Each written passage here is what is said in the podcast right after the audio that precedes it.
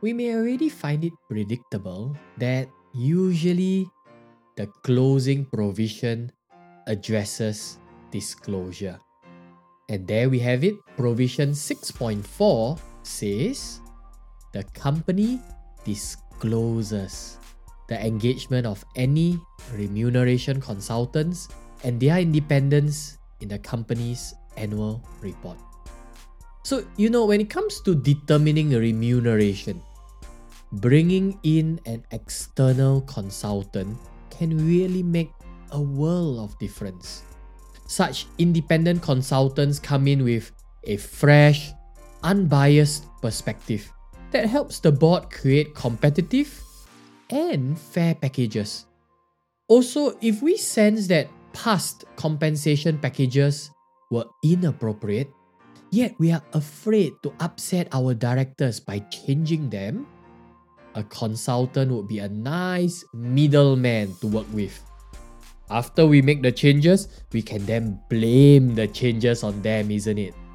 Very typical. Now, but on a more serious note, such consultants are often not only independent, but they are in tune with industry benchmarks, best practices, and even regulatory requirements. Things that the board may be less familiar with.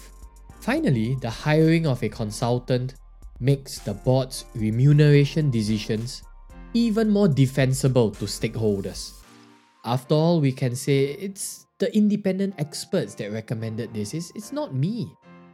So that is why this provision is easily complied with, many firms happily disclosing that they are using external consultants.